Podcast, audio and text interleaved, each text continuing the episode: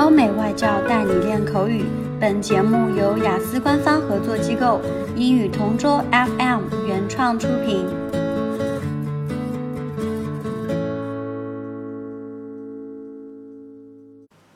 Describe a person who often helps others.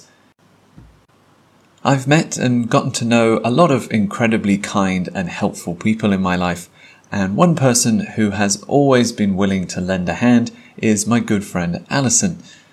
I've known Alison for as long as I can remember because we both grew up in the same neighborhood, and now she works in the neonatal intensive care unit of a hospital as a nurse. This means that she takes care of babies who were born prematurely and need extra attention and support in order to grow into healthy children.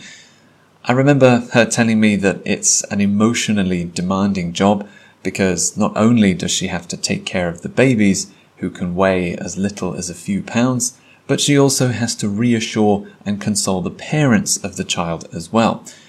Her mother was also a nurse, so Alison comes from a family of helpful and supportive people. She's so helpful for me though, because outside of work, she's just as generous and selfless. She always offers for me to stay at her house if I'm back in my hometown. She'll even try and pick me up from the airport as well. Even though she works a lot, she always wants to know if there's anything she can do to help. She's a genuinely friendly and caring person, and I'm lucky to call her a friend. So if I ever need a favor, she'll be the first one I ask for help. OK，今天的 Part Two 口语话题到此结束。